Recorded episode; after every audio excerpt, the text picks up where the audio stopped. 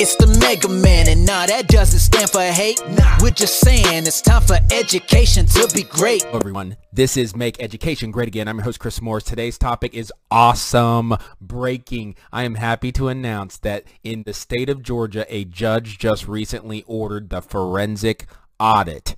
A judge just ordered a forensic audit. I mean, that happened a little faster than even I was thinking about, and it's scheduled for the 28th, I believe, of May. I'm going to check my sources on that, but I'm hearing the 28th. This is awesome stuff, baby. And it's because, guess what? The batches were off by like 20%. Again, we keep seeing this pattern, right? It was happening in Arizona. It's happening in Georgia. Let's get into this. So I'm going to go ahead and bring up this first article. Really, the only article I have for you today is from the Gateway Pundit. They broke it this morning after I'd already recorded for this earlier morning video, but I gotta do another one today because look at this.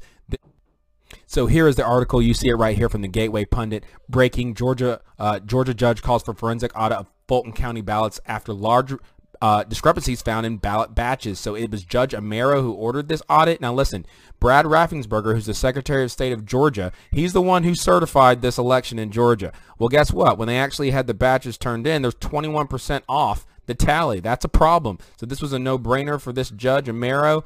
Read a little bit more. Henry County, Georgia Chief Judge Brian J Amero ordered the Fulton County ballots unsealed in a hearing on Friday, and guess what? He's ordering it for May 28th, so very soon. That's like a week away, y'all. The judge ordered the parties to appear at the ballot storage location at 10 a.m. on May 28th. The only catch, guys, and it's right here, he's only allowing the Fulton County employees themselves to be the ones scanning the ballots at 600 DPI uncompressed resolution and have the VoterGeorgia forensic experts present during the process. So that's a little bit of a I don't trust the Fulton County employees, and if you don't know why, then you haven't been watching all my videos, frankly. But I'm going to bring it down here. CDC Media is reporting that in an ongoing hearing, Henry County, Georgia Judge Brian Amaro may give access to the plaintiffs at Georgia, the plaintiffs, excuse me.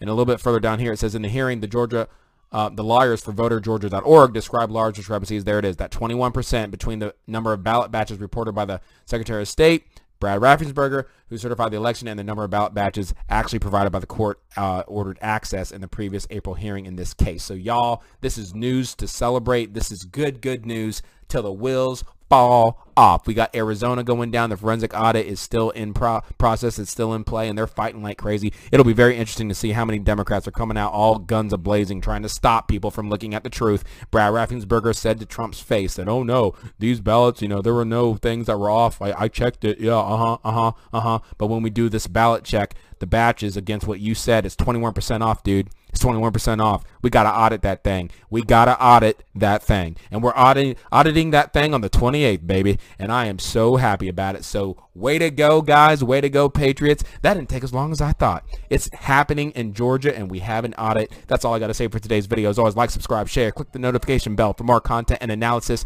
I don't have anything else to say. This is great news. I'll catch you next time. Peace. It's the Mega Man, and nah, that doesn't stand for hate. Nah, we're just saying it's time for education to be great.